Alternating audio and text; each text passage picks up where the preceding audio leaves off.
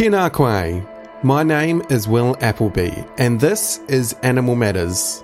On today's show, New Zealand's general election is fast approaching this weekend on October 17. We'll do a quick recap of some of the policies, or lack thereof, that political parties have put out in the run up to the election. And freshwater ecologist Dr. Mike Joy sits down to chat about the disastrous effect New Zealand's dairy industry has had on our environment.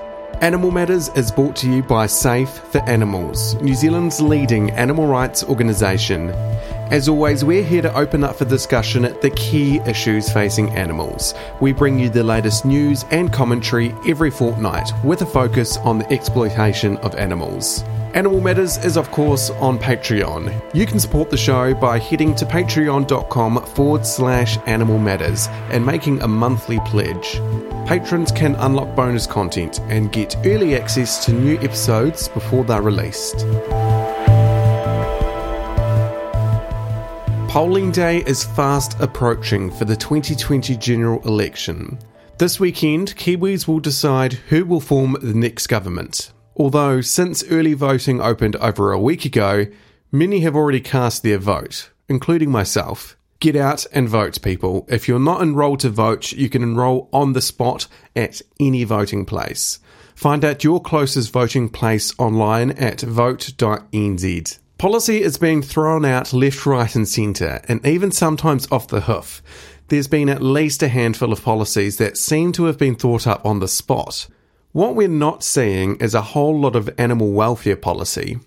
The two major parties, National and Labour, are pretty silent on the issue of animal welfare. You're lucky to get an acknowledgement of animal welfare from either of them.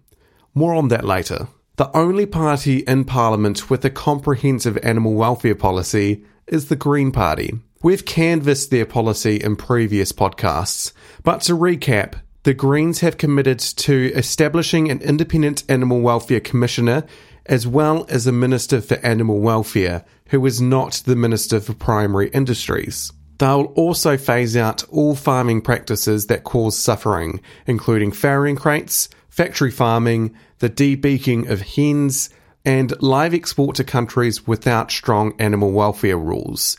They'll also ban rodeo and greyhound racing. Sustainable NZ are the only other party campaigning for the general election who have an actual animal welfare policy, which is pretty similar to the Green Party's policy with a few differences. There's not much to see in terms of animal welfare policy from the other parties. Animal Agenda Aotearoa surveyed Sustainable NZ, the Green Party, Aotearoa Legalised Cannabis Party, Outdoors Party, Labour, National, New Zealand First, and ACT to get their position on a variety of animal issues. You can check out the results at animalagenda.org.nz. Interestingly, though, the National Party is taking a page from New Zealand First book by giving a wink and a nudge to the racing industry. Last week, National Party leader Judith Collins announced her party's horse racing policy. The policy doesn't promise the sector any funding windfalls. Instead, it vows to investigate the feasibility of tax breaks for bloodstock, support upgrades for racing infrastructure, and the return of trackside radio.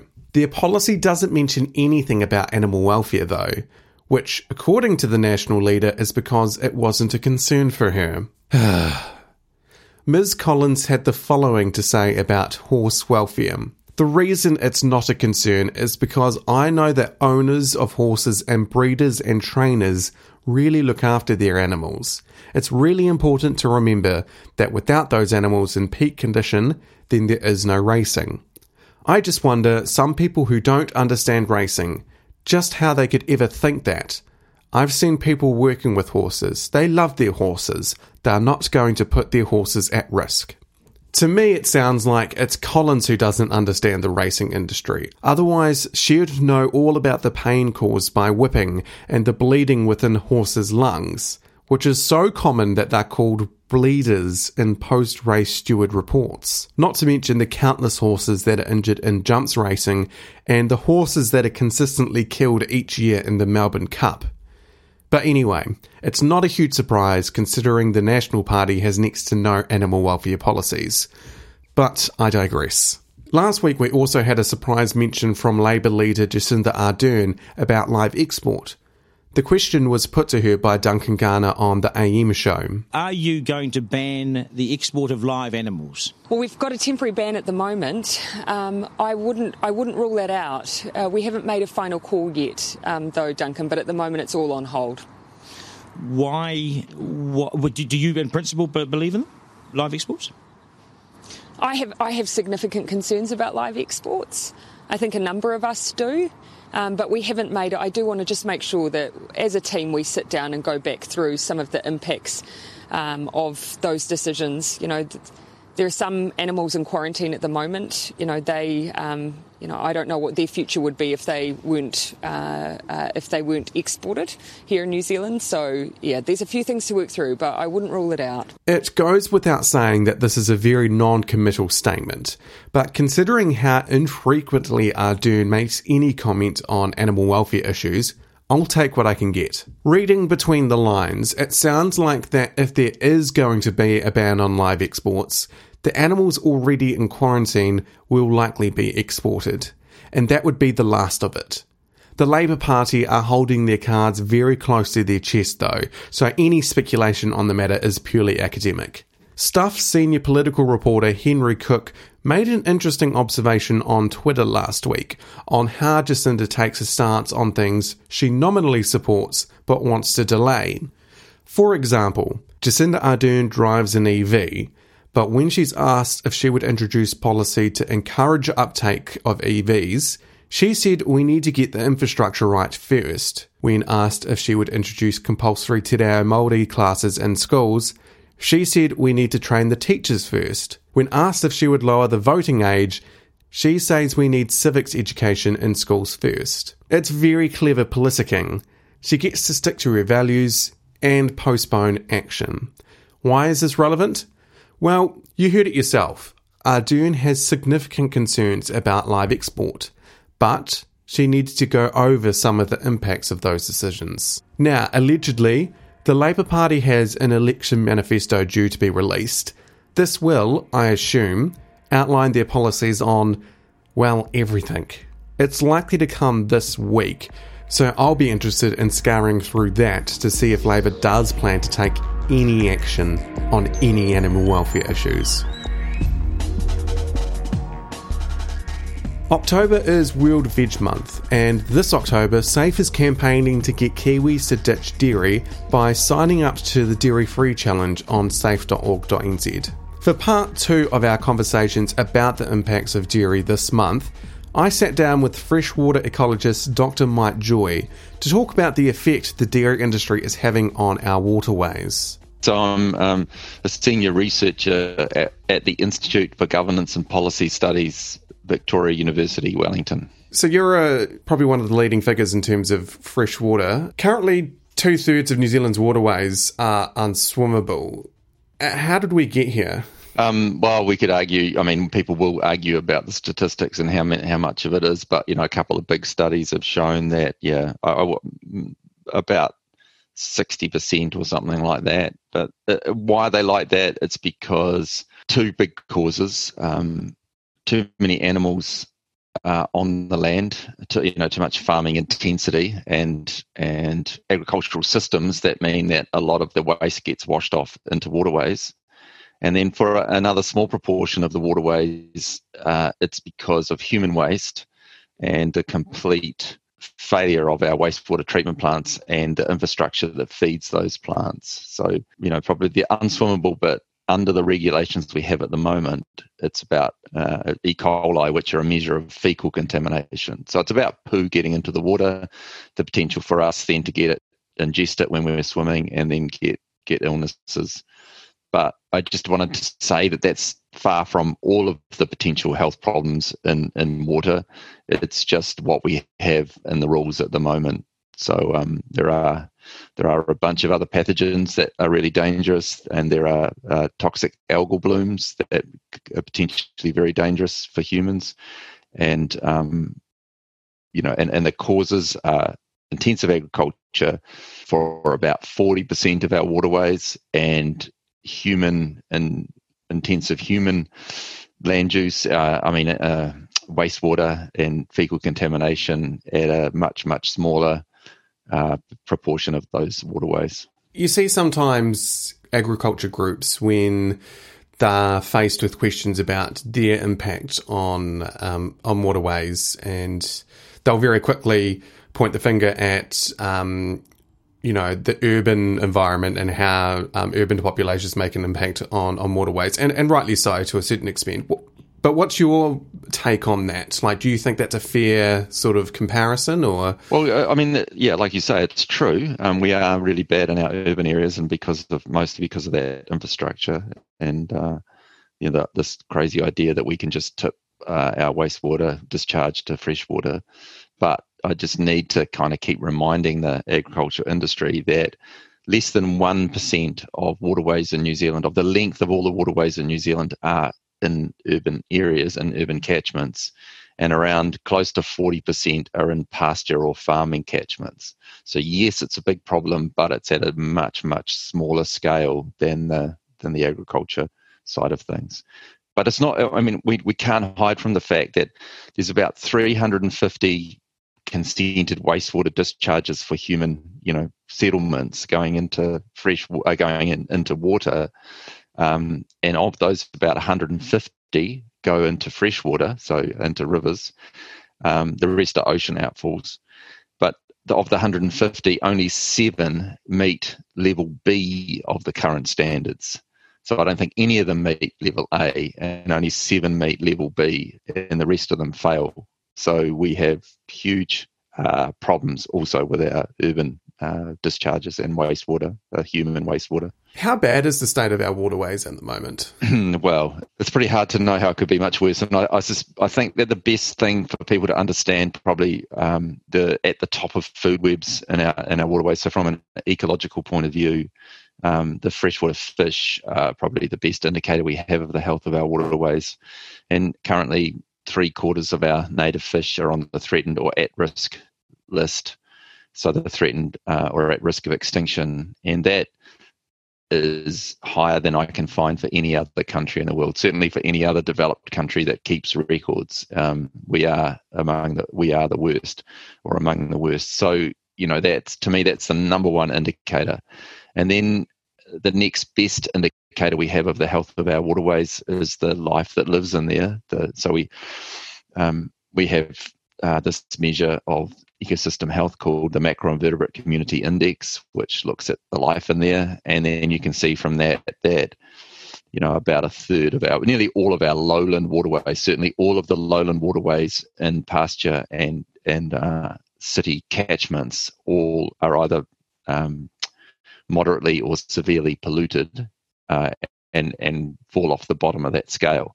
So um, you know that's I, it's hard to imagine how it could get much worse than that. And it's getting worse. And it hasn't got better in the last 30 years. It's got worse over the last 30 years and continues to decline. Uh, tell us about synthetic nitrogen fertilizer.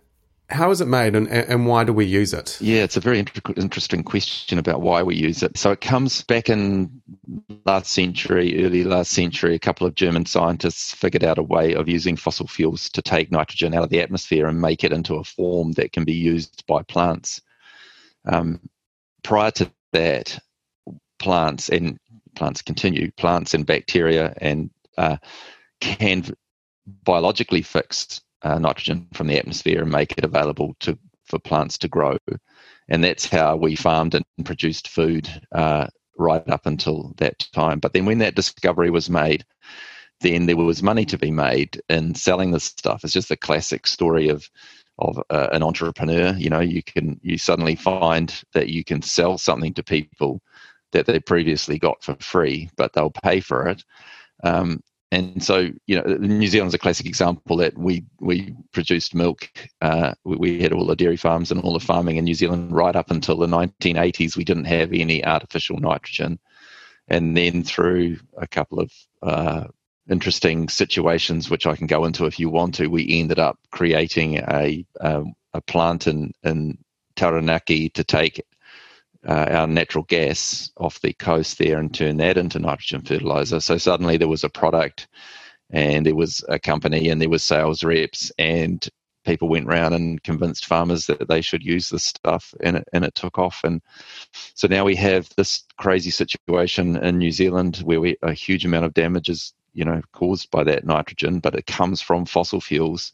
And if you think about it, that we make milk from fossil fuels, then it, it, it's hard to imagine a, a, system that could be more unsustainable than that. Uh, but but it, it's a global phenomena, and now we, as in we humans, now create more nitrogen, uh, fix more nitrogen, make more nitrogen uh, in the system than all of the other natural processes put together. And you, you could take any human on the planet pretty much and have a look at their cells, at the nitrogen in their body, and 80% of that nitrogen is synthetic nitrogen. So we have completely altered uh, a natural biological system and, and turned it into an industrial one. And and you know we, we we can talk about all of the impacts that that had, but that's kind of the, the history of, of where it came from. Do we do we have to use it? I mean, by the sounds of it, I, I suppose it was a convincing sales pitch, but you know, is it really that crucial for these farmers to use synthetic nitrogen? No, I would say it's about as crucial as uh, sugar is in in um, drinks. You know, it's it's addictive. It's nice once you first taste it. You kind of want more of it. So from a farming perspective, you put it on, and then you, your natural systems of producing nitrogen. So up until then, the the pastures were full of clover, mainly um, white clover, that would do that process of taking atmospheric nitrogen and making it available for the other plants. But that gave them a competitive advantage. But when you add it you know, um, unnaturally synthetic nitrogen, then those plants don't have an advantage anymore and they disappear out of the system. So, so kind of within a few years, you're addicted to it. If you if you don't put it on, then you're you you won't produce as much grass. Um, and so, you know, it's one of those classic traps that that people get into but um, it, it drove, you know, again going back to a global scale, it gr- it drove what we call the green revolution. It grow it drove massive population growth by making more food available. So the best estimates that I've seen are that if we took synthetic nitrogen out of our current food system, then we would struggle to feed 3 billion people, so less than half of the current global population. But I just need to add that that is under our current food system. Uh, that this the, the food system I'm referring to that where about half of the food produced gets wasted, thrown out, and is very much dominated by animal agriculture. So a massive proportion of the nitrogen that goes into the system goes in there to feed animals, and and then to get the food from the animals, which is a very inefficient way of of converting um, that into into anim- into food protein. So um, we we would struggle. We would own, you know, barely. We would wouldn't be able to feed half of the population if we took synthetic nitrogen out. But then, if we took the animals out, then we wouldn't need all that, and we could feed the population that we have quite easily if we took away most of the animals and uh, a lot of the waste as well. Now, New Zealand has some of the the highest rates of bowel cancer in the world, um, with the highest incidence rates in Christchurch or in Canterbury. Canterbury also has some of the highest levels of nitrates in our drinking water, which is largely attributed to intensified dairying in the region. Is this a coincidence? Yeah, well, that's that's the million dollar question. We um, and it's not just the highest rates are in Canterbury and Southland for that um, for the colorectal cancer, um, but there's also mm, you know huge intensification. Um, the other part of that story is that mm, you know all of the drinking water in Canterbury comes from groundwater or surface water. So there's a direct link between that the water that Cantabrians are drinking and what happens on the land. And we've seen you know very sudden increases in levels of nitrogen in drinking water in bores and drinking water in Canterbury. Uh, and and it's kind of this quite easy to see relationship between the source of the water coming from intensively farmland, um, the shallower bores you know the shallower wells being impacted first and the deeper ones being you know uh, um, polluted or contaminated with nitrogen later on. There's a paper that's in the process of being reviewed at the moment. I'm part of a team um, with Otago University and Auckland University working on the, the relationship between colorectal cancer and drinking water. And there's a study that is in the process that's where we have data on nitrate levels in drinking water for about 4 million New Zealanders.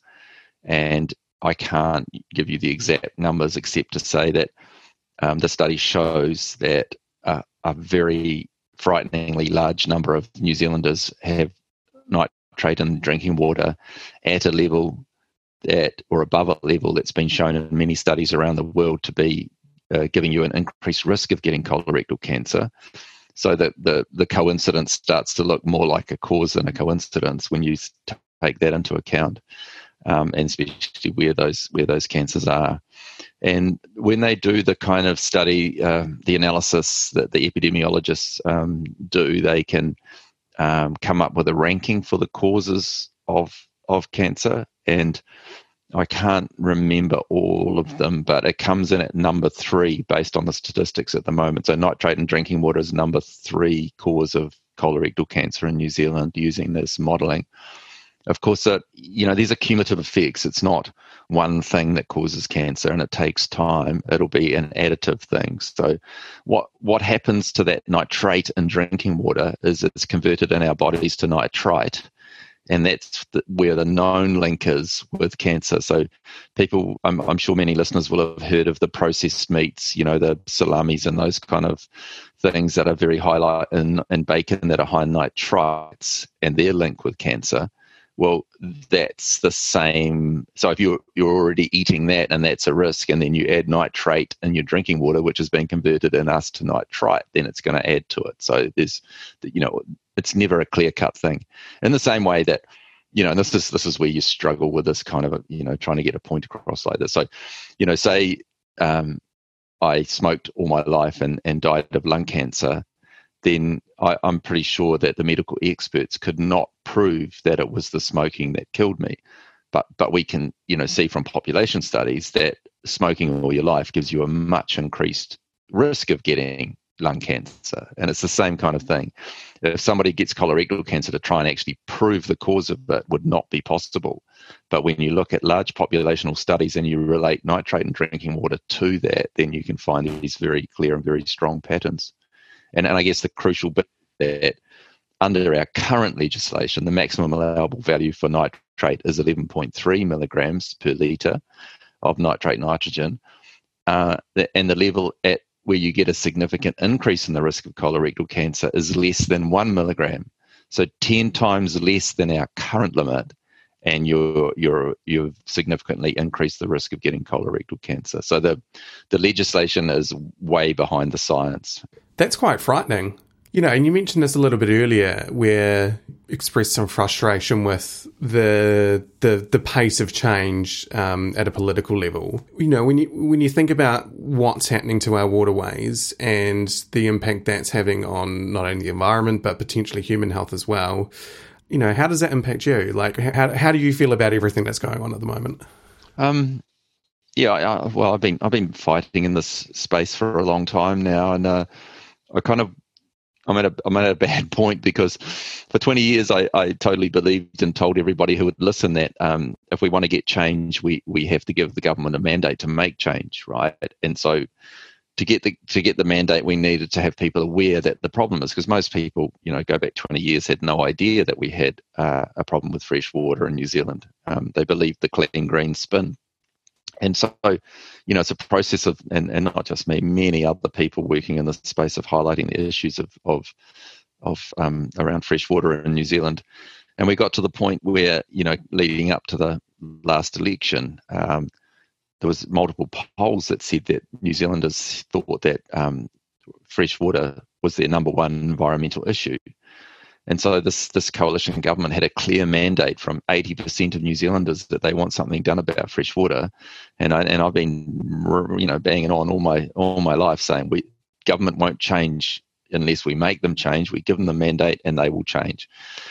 And then, so it was an incredible disappointment for me that a couple of months ago, when Minister Parker announced the changes the, to the national policy statement for fresh water, that, that that just didn't take on any of, or almost none of the advice that was given by the Science Technical Advisory Group that I was part of, that he set up to advise them on the changes necessary for fresh water to achieve what New Zealanders want.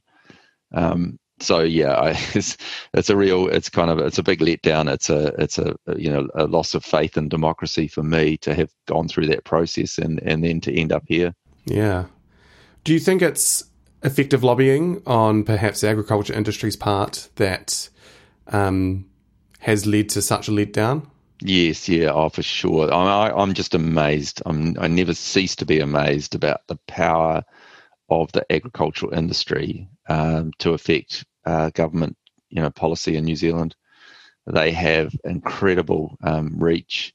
We, we we had a very strong warning of that through the process of the uh, national policy statement being on these groups, and then discovering halfway through the process that while they were they were being, you know, the setting up these groups with us, the Ministry of Environment for the Environment had had a whole bunch of secret meetings with industry that we only discovered by chance, um, and they, and they admitted to it and and gave a bigger formal apology for it. But it doesn't change anything. It's just so blatantly obvious that they they they uh, you know they, they speak with a forked tongue, um, and I and I have no idea how aware the minister was of what his ministry is up to. They, you know, there's a lot of. I mean, I, I clearly I don't trust them now. I, I, can't trust them after after they did that to me or to us. So, um, you know, whether the minister knew or not, I don't know. But that's just one, and I'm sure it's just the tip of the iceberg because it was just pure chance that we managed to discover that. Uh, you know what what the dodgy stuff was going on there. So that's you know they they the the industry have incredible power over this government or over governments. You know, and you mentioned you're constantly amazed by the power that these guys have. It's incredible what what they're able to achieve sometimes. Uh, you know, we face the same thing in terms of animal welfare policy. How do we get ourselves out of this? Um, that's again another million dollar question. Yeah. Well, I mean, I'm hoping that you know, and I kind of, I'm, I'm very cynical. I mean, people can tell I'm cynical, I'm, and I don't I think I'm. It's not surprising that I'm cynical after what I've been through, but I can only hope that if after this election that Labour and Greens uh, form a coalition without New Zealand First, that that maybe we can have you know potential change. I mean, there was never going to be positive environmental change as long as Shane Jones was in the room, um, and so we and, but but I also think it's a convenient excuse for the Labour to just say, "Oh, was to blame you know New Zealand First for everything that didn't happen." Um, but but but we'll see. You know, I, I mean, I, I, guess we can just hope that if they're they're in the stronger position in government, that they will be able to to push through some positive change. I mean, it's you, the trouble is that you come up against this this belief that you know dairy is the backbone of the economy. There's kind of like a mantra that everybody says, but but nobody can prove. Um, in fact, I can prove the opposite that it's not the backbone of the economy. It's actually a huge drag on on the economy because the costs outweigh the gains from intensive dairy in New Zealand.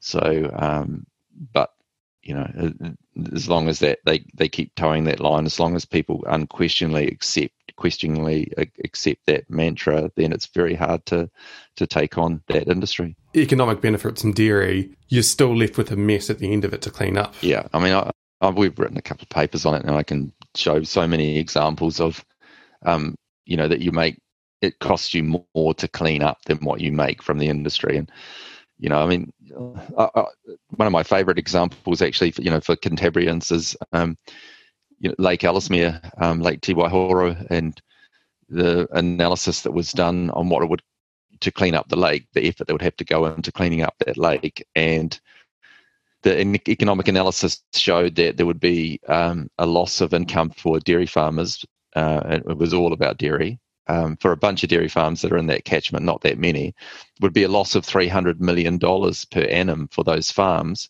So therefore, they weren't going to do it. You know, so basically, so ECAN and the government went, well, obviously we can't three hundred million dollars. We can't do. We can't have you know farmers missing out on three hundred million dollars a year. So we won't do anything about that lake, justifying it because of the cost.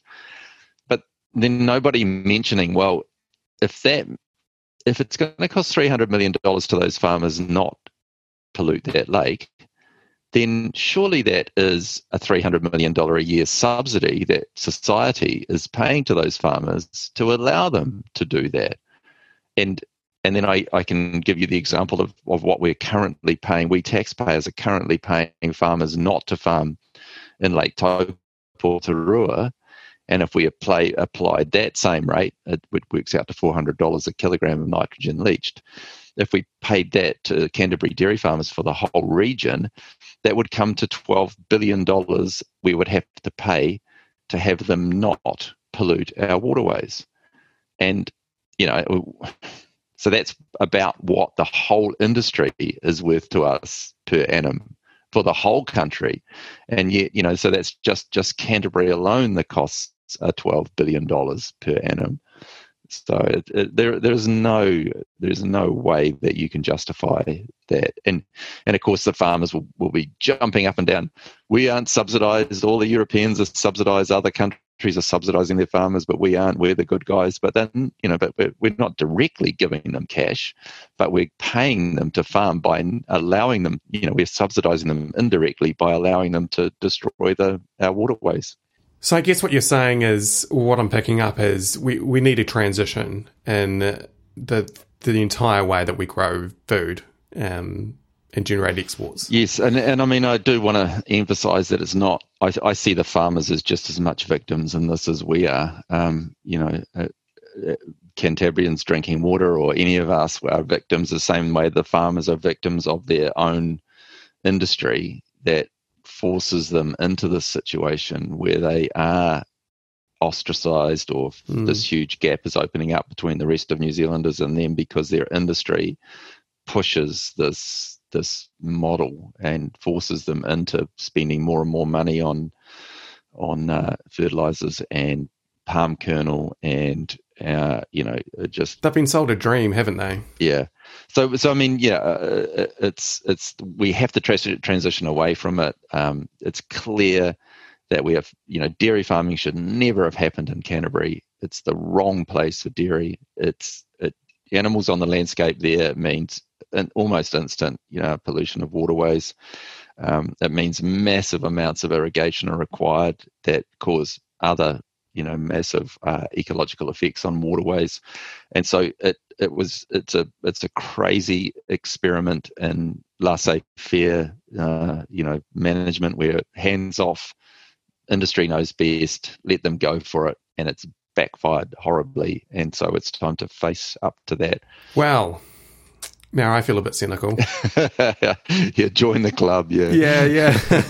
um, but look, I um, I appreciate personally. I appreciate the work that you do. Um, you know, I think you're doing a lot of good work, um, and um, you know, you're you're highlighting these massive, you know, systemic issues that we've got in our country. Oh, it's really good and nice to talk, Will. Um, and and I really appreciate the work that you guys do as well. Um, you know, it's we kind of we're the we're the we're, the, we're trying to be the conscience for the rest of New Zealand, and it's often hard work to to do that job. I think as a country, we need to have a grown up conversation about intensive farming, uh, animal, you know, animal welfare issues. Um, you know, there's just a raft of, of disasters, you know, awaiting us, uh, we're in the process of having because of that, and we need to kind of t- it's it's very hard. I mean, I think you you probably know.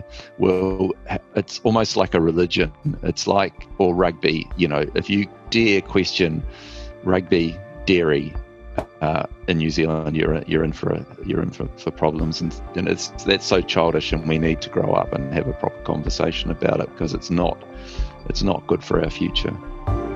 You've been listening to Animal Matters. This podcast is brought to you by Safe for Animals, New Zealand's leading animal rights organisation, and produced by myself, Will Appleby. Make sure you subscribe to stay across Animal Matters on whatever your favourite podcast platform is. If you're listening on Apple, please leave a rating, as it helps other listeners to find the show. If you want to support the show, head to our Patreon page at patreon.com forward slash animal matters. Until next time, ka kite anō.